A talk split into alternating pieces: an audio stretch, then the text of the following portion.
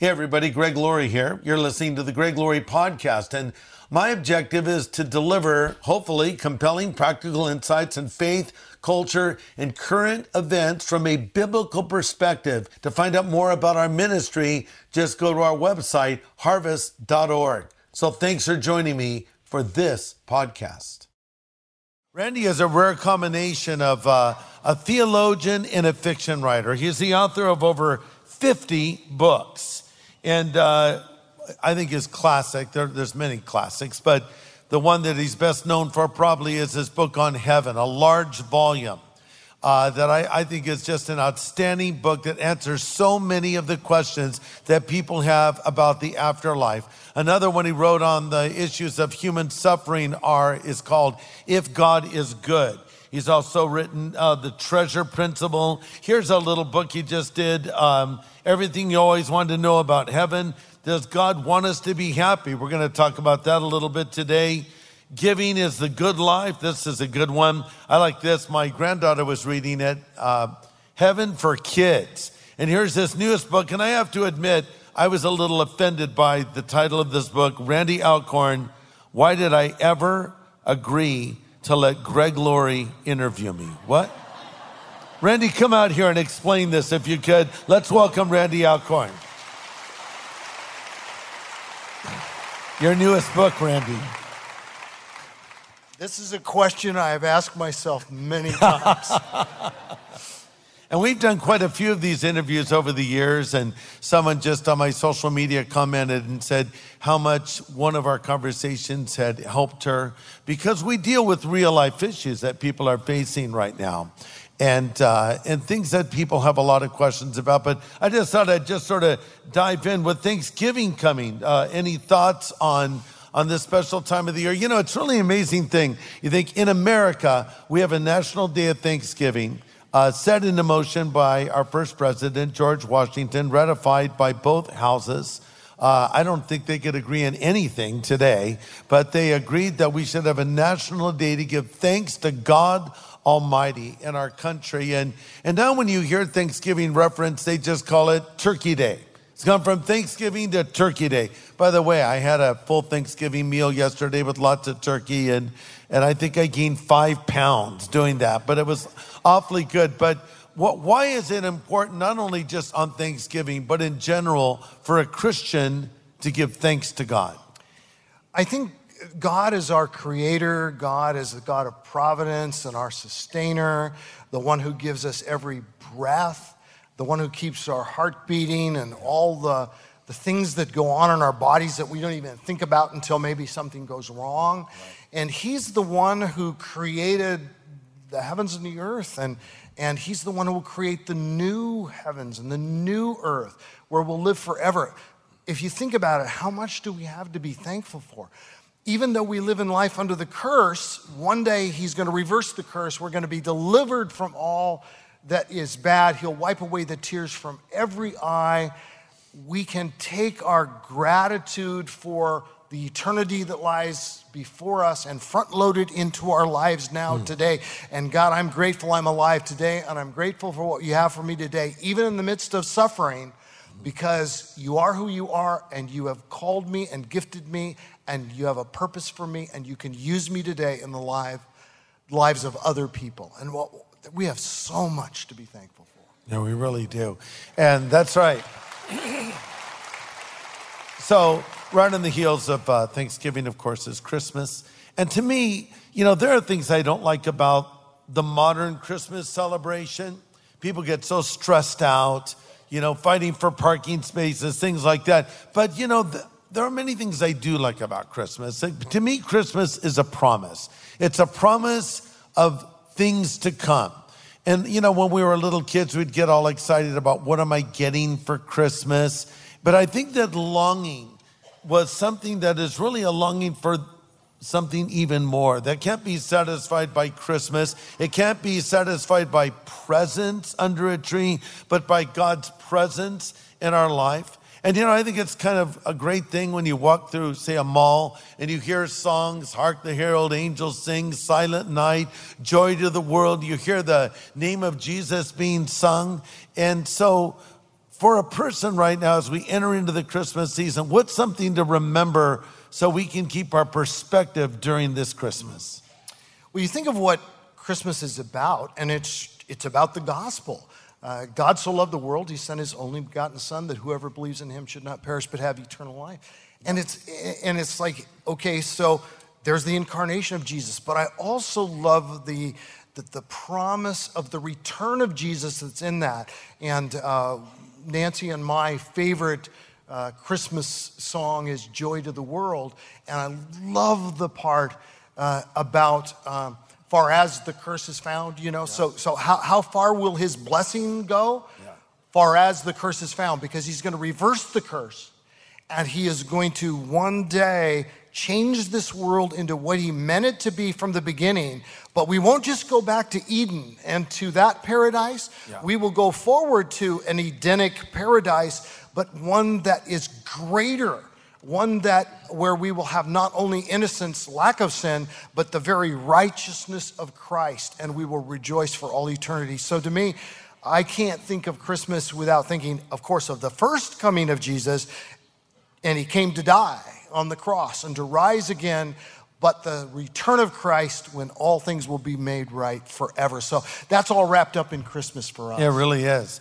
And you know, and you're touching on really afterlife issues because when a Christian dies, we go immediately into the presence of the Lord in heaven, but then one day heaven will come to earth. We even hear Jesus addressing it in what we call the Lord's Prayer. We pray, Thy kingdom come, Thy will be done on earth as it is in heaven. But it's hard for us to wrap our minds around heaven. Maybe our minds have been uh, distorted by sort of the Hollywood version of heaven, what we've seen in movies, what we've seen in paintings and other things. And, and we, it seems like this I don't know, for some it might seem like, oh man, heaven is going to be like a really long church service. You know, kind of a lot of singing and and it's going to be boring, but nothing could be further from the truth, right? So, tell us a little bit about what we can expect when we get to heaven. Well, the greatest thing about heaven is who we will be with, and that, that's Jesus, to be with Jesus, yeah. uh, to be with Father, Son, and Holy Spirit, the triune God. Yeah. You know, they had a happiness in them before the world was made. I love that promise of Jesus. Uh, uh, where, where he says, and the, the words to Jesus to the servant who has come into his presence, Well done, my good and faithful servant. Enter into your master's happiness. And, and I love the idea of being with him forever and this, him being the source of all happiness. There's so many people who are looking for happiness, but they're looking in all the wrong places. And it can be found ultimately only and fully in God, not in the circumstances of our lives and how, how well our lives are going, because yeah. sometimes our lives don't go very well, do they? But he is there and He is always our cause for rejoicing. So that's the most important thing about heaven. Secondarily, is just the fact that God is going to raise us from the dead. That our this life, we don't pass our peaks in this life because our peaks won't be experienced until the resurrection and yeah. we'll never pass that peak. So forever we will worship and enjoy his presence. He'll wipe away the tears from every eye.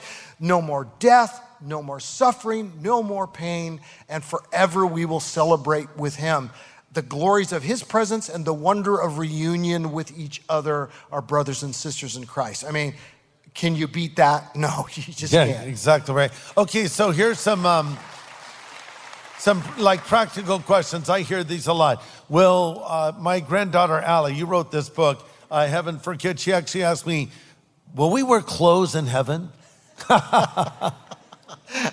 Well, we do know that people in, in heaven are depicted as wearing robes. Yeah. And, and lots of times people say, oh, so does that mean that we'll all wear robes? Well, I don't think that's what it means because robes is what they wore. When they came yeah. to the nice dinner, you know, they'd wear their white robes, the clean robes.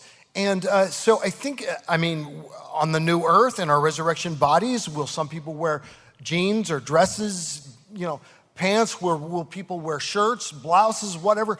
Uh, we may very well wear the kinds of things we wore in our culture that we grew up in and lived yeah. in. But the fascinating thing about that will be There are the people of God throughout the ages who have lived in different cultures, Yeah. dressed differently. And I love it when scripture talks, talks about people of every tribe and nation and language. And it doesn't say that there are people in heaven who used to be of every tribe, nation, and language, Yeah. but who are present tense of every Very tribe, nation, and language. Well, and that's really, you're bringing up some interesting points now. You're showing how it's this is tangible, it's real. We think of it in an unreal way, like you're talking about different uh, fashions or styles of dress, and then how in heaven we're, you know, your ethnicity or what country you came from. You're still you. Because sometimes I think people think when you get to heaven, you're not even you anymore. You're like a, you know, we're, we're a new creation in Christ, but we're still us. You know, after Jesus rose from the dead, he said to his disciples, It is I, not another. It was still Jesus bearing the marks of the crucifixion in his resurrection body. And scripture says that our new bodies will be like his body. So we're going to eat food because Christ ate food after the resurrection. Uh, we're going to recognize one another because Christ recognized his own disciples after the resurrection. There's a lot of practical things there that people sometimes don't understand. Exactly. I was just looking at, uh, at Job 19, where Job talks about, uh, uh, I know that my Redeemer lives, Yeah. and, and, and I'll see him, and, and he'll be on this earth. And he, then he says, I will see him with my own eyes. Yes. And then he says, I and not another. That's right. And th- th- that's explicitly saying what you were talking about, Greg, that we will still be us. And, and, and Jesus uh, was still Jesus. And some people say, well, they didn't recognize Jesus because, well, well, well Mary didn't recognize Jesus. And you, well, wait a minute. She's, this was the tomb. It was early in the morning. It was still darkish. And she thought he was the gardener, and in that culture, men did not look into the eyes of, I mean, women did not look in the eyes of men that they didn't know, and all this kind of stuff. But as soon as he speaks, she immediately recognizes his voice. So it was not a case of her not recognizing. On the Emmaus Road, some people say, well, yeah, they couldn't even recognize Jesus. And it's and it actually says they were kept from recognizing That's him. right. And then he reveals himself, and they know, of course, that this is really Jesus. So, yeah, all those those are myths that we have. Uh, sometimes people say, um, "Yeah, well, once we get to heaven, uh, we'll know everything.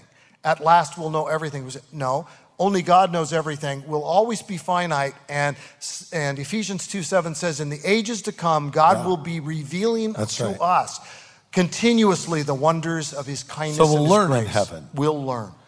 So, how should our belief in the afterlife affect us in this life? I believe there's a heaven. I believe I will go to heaven. I believe I could be in heaven sooner than I expected to be. It could be through death, it could be through the Lord coming back for his church and being caught up to meet him. How should that affect me in day to day living, and things I think and decisions I make? Well, one of the things that we're told in, in 2 Peter 3 is that we're looking forward to a new heavens and a new earth. That same context says, What sort of Yeah. people, therefore, are we to be in terms of life and godliness?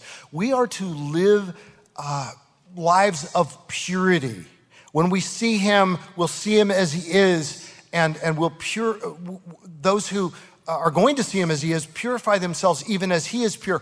It changes the way we live now because we want to be the spotless bride of Christ. We want to please him and honor him because of who we will be forever in his presence. So, why would we try to find pleasure in things that dishonor our Lord, who is the source of pleasure?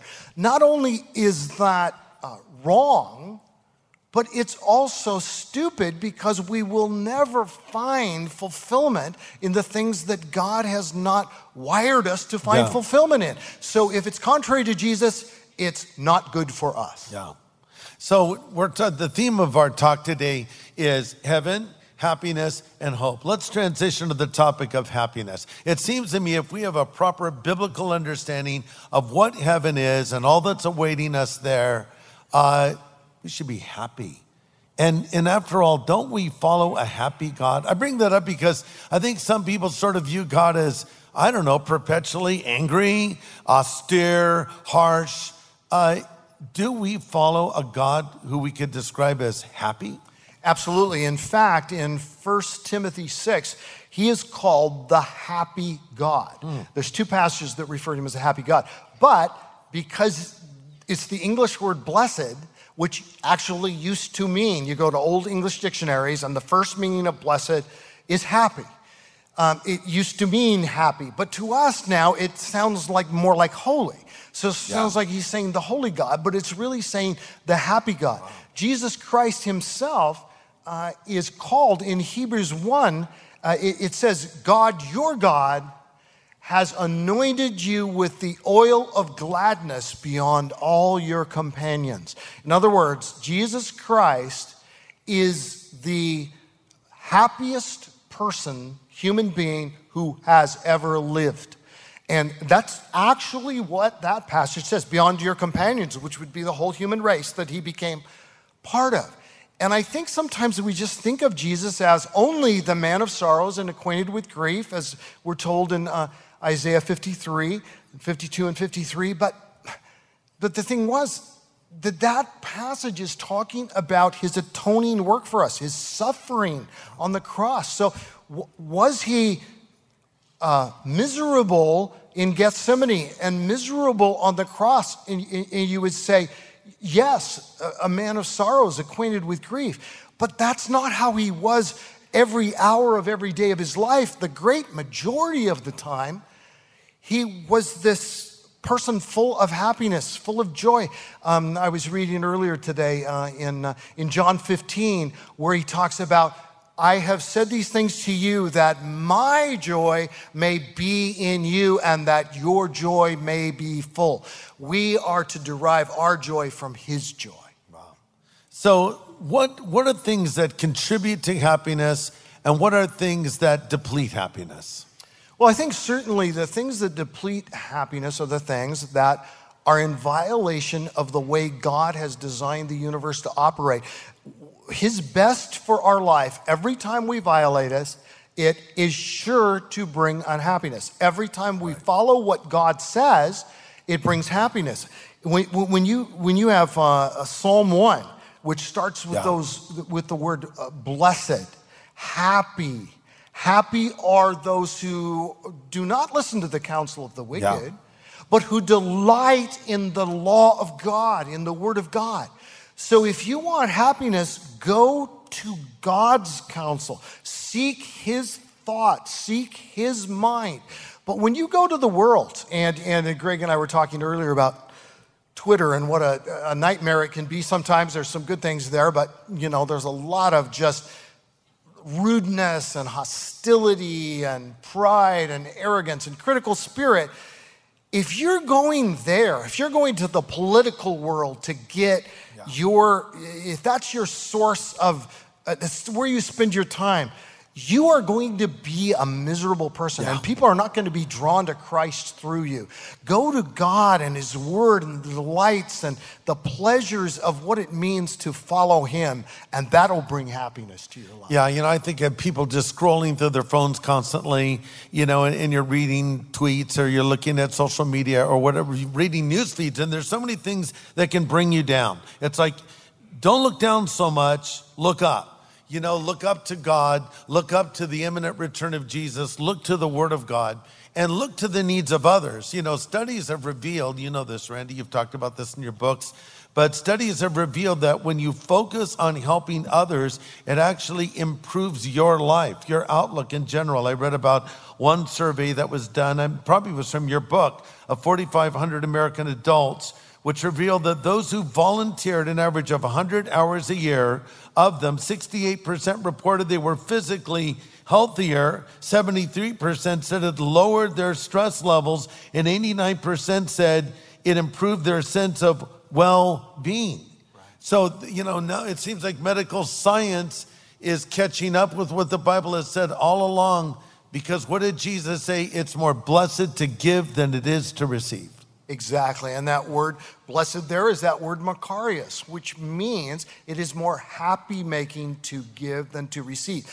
And th- this is so interesting. I, I, you, if you look at uh, Bill Gates and Warren Buffett and some of the secular people, people that don't know the Lord, and hear them talk about what they have discovered about the joy of giving and the, just the giddiness, the happiness that they have experienced just by God's common grace, even as unbelievers, in doing what they're wired to do.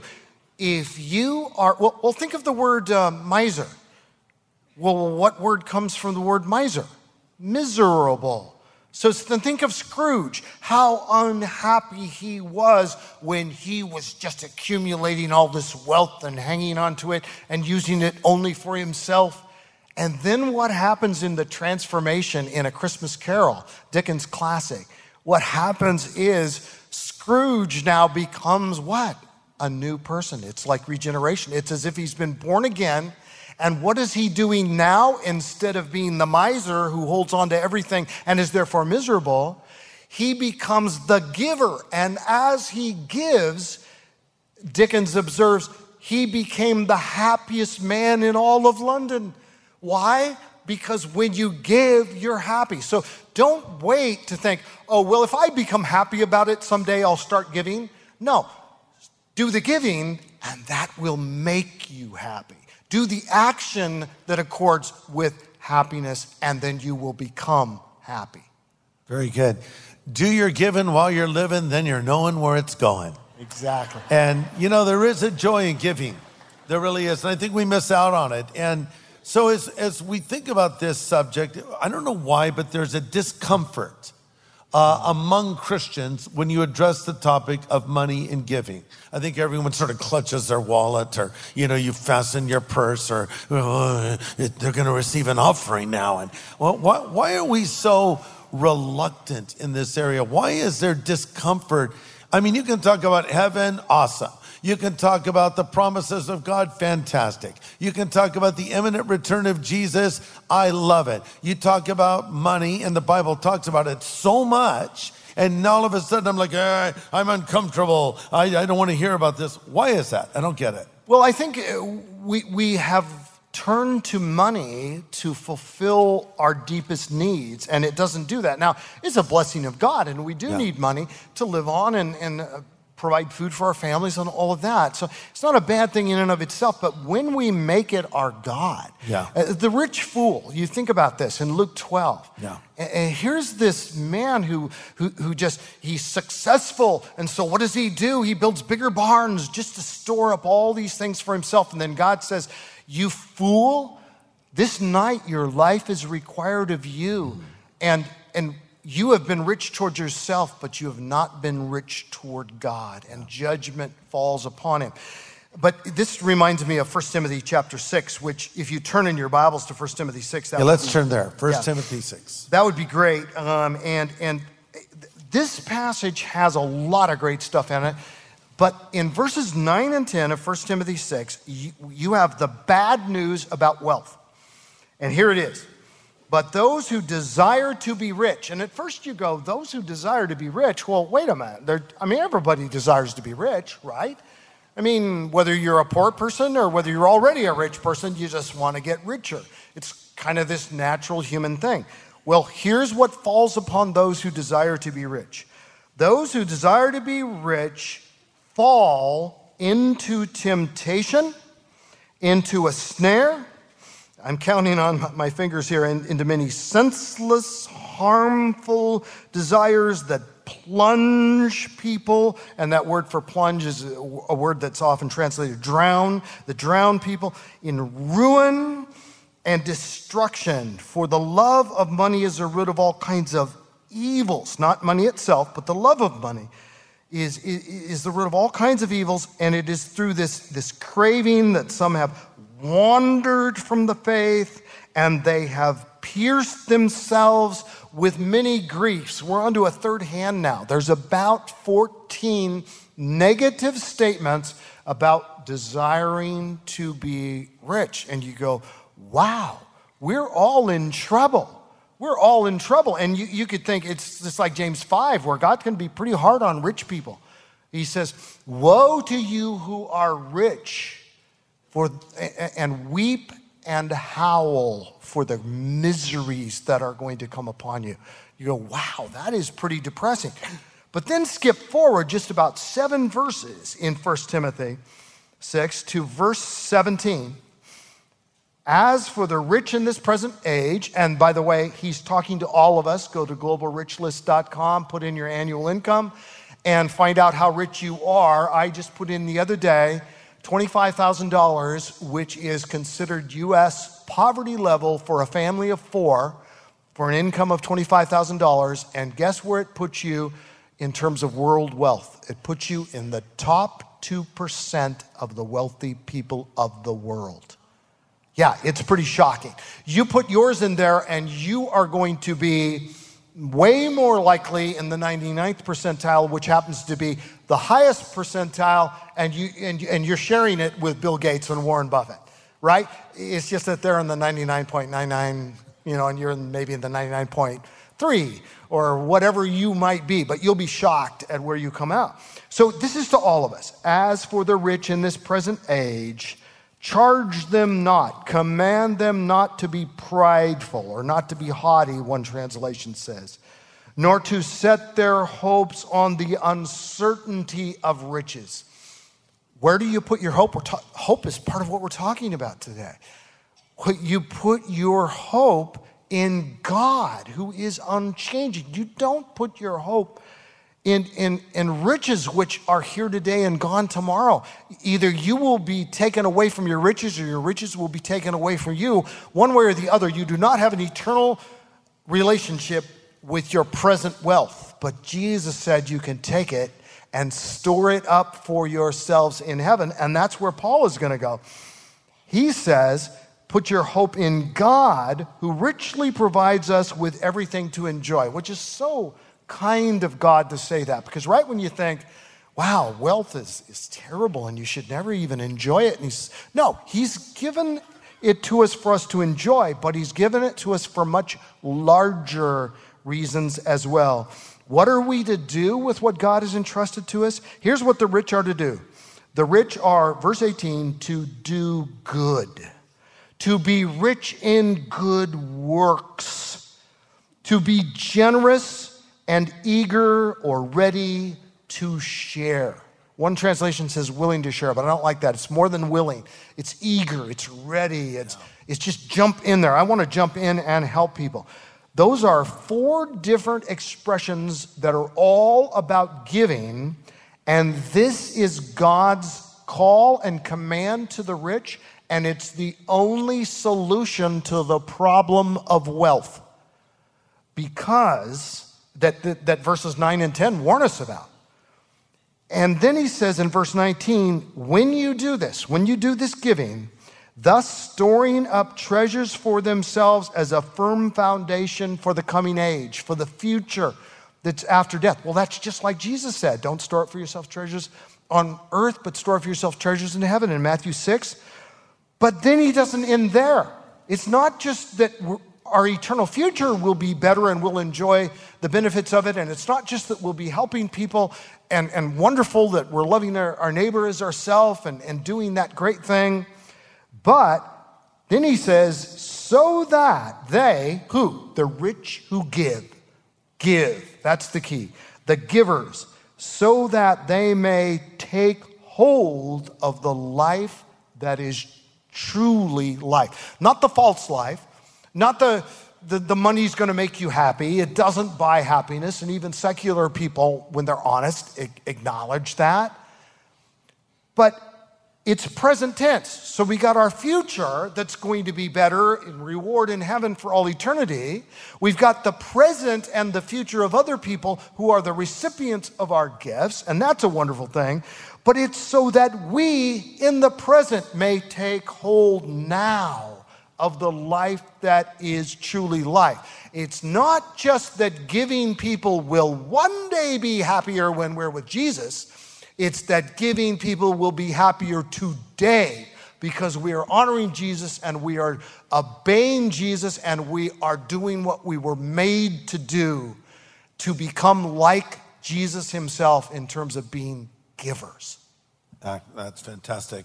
Now let's uh, think about it gets all quiet. Still talking about money. Move on quickly. Okay, so uh, our, our theme is is uh, hap- it's heaven, happiness and hope. And we're living in a culture right now where a lot of people have lost hope. Of course, uh, Generation Z uh, has been described by some experts as the hopeless generation. Mm. And, and, your heart just goes out to folks who, who've lost hope. You know, uh, one person wrote, you can, man can live 40 days without food, three days without water, six minutes without air, but only one second without hope. Randy, as we close today, let's talk to a person who maybe has lost hope. Maybe they, something bad has just happened to them, really bad. They've got the worst news imaginable from a doctor. Um, or maybe an accident, they've lost a loved one. Or maybe they just feel like life isn't worth living anymore. You know, they're thinking, no one loves me, nobody cares about me, I, I don't matter to anybody, I should just take my own life, even. Address a hopeless person and tell them why they should have hope. Mm. You know, my mind, Greg, goes to um, Titus 2, verse 13, where it says that we are waiting for our blessed hope, and that's that word Makarios again. And the proper literal translation is waiting for our happy hope, the appearing of the glory of our great God and Savior Jesus Christ. And this is what I would say to the person who is suffering from that hopelessness is to say, God has given us this happy hope, and it's not just a wishful thinking hope. It's built on the blood bought promises of Jesus Christ that He is going to make all things better. He's going to wipe away the tears from every eye for all who believe and trust in Him. Now, if your hope is in yourself, your hope is in the economy and the stock market and your retirement plan, and your hope is always being healthy or wealthy or whatever, those things are not a solid or firm foundation for hope. Jesus Christ is the source of hope. So, my wife Nancy has been suffering from cancer for the last two years. She has a big surgery on Tuesday. Would appreciate your prayers for her. And uh, Randy, let me just pray for her right now. All Let's right. pray for his wife. Father, we think of Nancy, uh, Randy's beloved wife, such a sweet lady who loves you so much and has been growing so much spiritually through all of this she's been facing, but it is so difficult. And we're praying now for a miracle that you will touch her, that you will heal her, that you will restore complete health to her. Lord, we know you're in control and we know we want your will above all things. But you have told us in scripture, we have not because we ask not. So we ask you to touch and heal Nancy Alcorn right now in the name of Jesus Christ. Amen. Amen. Thank you for that, Greg. That just means a lot. Thanks to everybody for those prayers. That'll mean a lot to Nancy. I'll be sure that uh, she gets a copy of, of this service. But um, anyway, uh, so for the person without hope, just ground your hope in the proper place. See, our hope in this life is to be in Jesus, and the, the firm hope the firm basis for our hope is the promise of Jesus that he is going to wipe away the tears from every eye. We really will. This is not just a fairy tale. We really will live happily ever after. So when you're tempted to give up hope, just remember there's every reason to hope. God understands. If you wonder sometimes, does God really love me? Because if he really loved me, why would he let me go through all this? No. Nothing shall separate us from the love of Christ. And I think when we stand before the Lord, we'll, we'll ask ourselves, we'll look at the scars in his hands and we'll ask ourselves, how could I have ever doubted yeah. whether he loved me and whether he cared? Look, do these look like the hands of a God who does not care? No, he does care. He loves you. That's the basis for your hope. Amen. Sorry.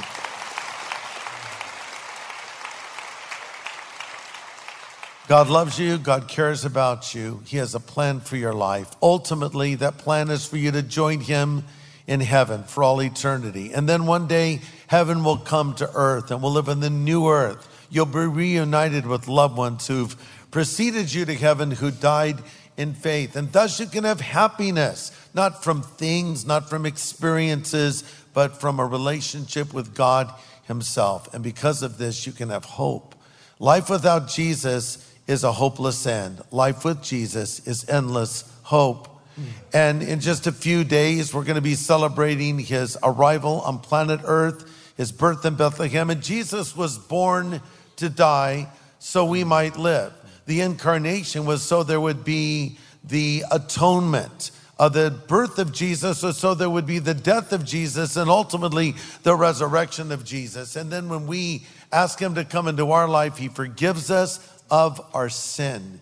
And we can have this hope. It only comes from a relationship with God. And we're going to close now in prayer, and, and I'm going to lead a prayer for uh, lead someone in prayer, I should say, who would like Jesus to come into their life and forgive them of their sin. So maybe today you find yourself an unhappy person. Maybe today you find yourself a frightened person because of the future and, and just thoughts of death freak you out. Uh, or maybe you find yourself completely hopeless. Uh, you need Jesus and you need him in your life and you need him right now and he stands at the door of your life and he knocks and he says, If you'll hear his voice and open the door, he will come in. So I'd like to lead you in a simple prayer where you can ask Jesus to come in to your life and forgive you of your sin and give you the hope and give you the happiness and give you the purpose you want in life. So as we pray, you pray this after me if you want Christ to come into your life. Let's all bow our heads. Father, Thank you for this time of looking into your word. And now I pray for any person that is here with us or is watching or listening, wherever they may be. If they don't know Jesus yet, Lord, let this be the moment they believe and put their faith in Him. And listen, today, if you want Christ to come into your life, if you want Him to forgive you of your sin, you could just pray this simple prayer after me. Just pray this after me Lord Jesus, I know I'm a sinner but I know you're the Savior who died on the cross for my sin. I turn from my sin now and I choose to follow you from this moment forward as my Savior and Lord, as my God and friend. Thank you for hearing this prayer and answering it. In Jesus' name I pray. Amen. Hey, let's give a round of applause to Randy Alcorn for coming today. Hey everybody, Greg Laurie here. Thanks for listening to our podcast. And to learn more about Harvest Ministries, please subscribe and consider supporting this show. Just go to harvest.org. And by the way, if you want to find out how to come into a personal relationship with God, go to knowgod.org. That's K N O W G O D.org.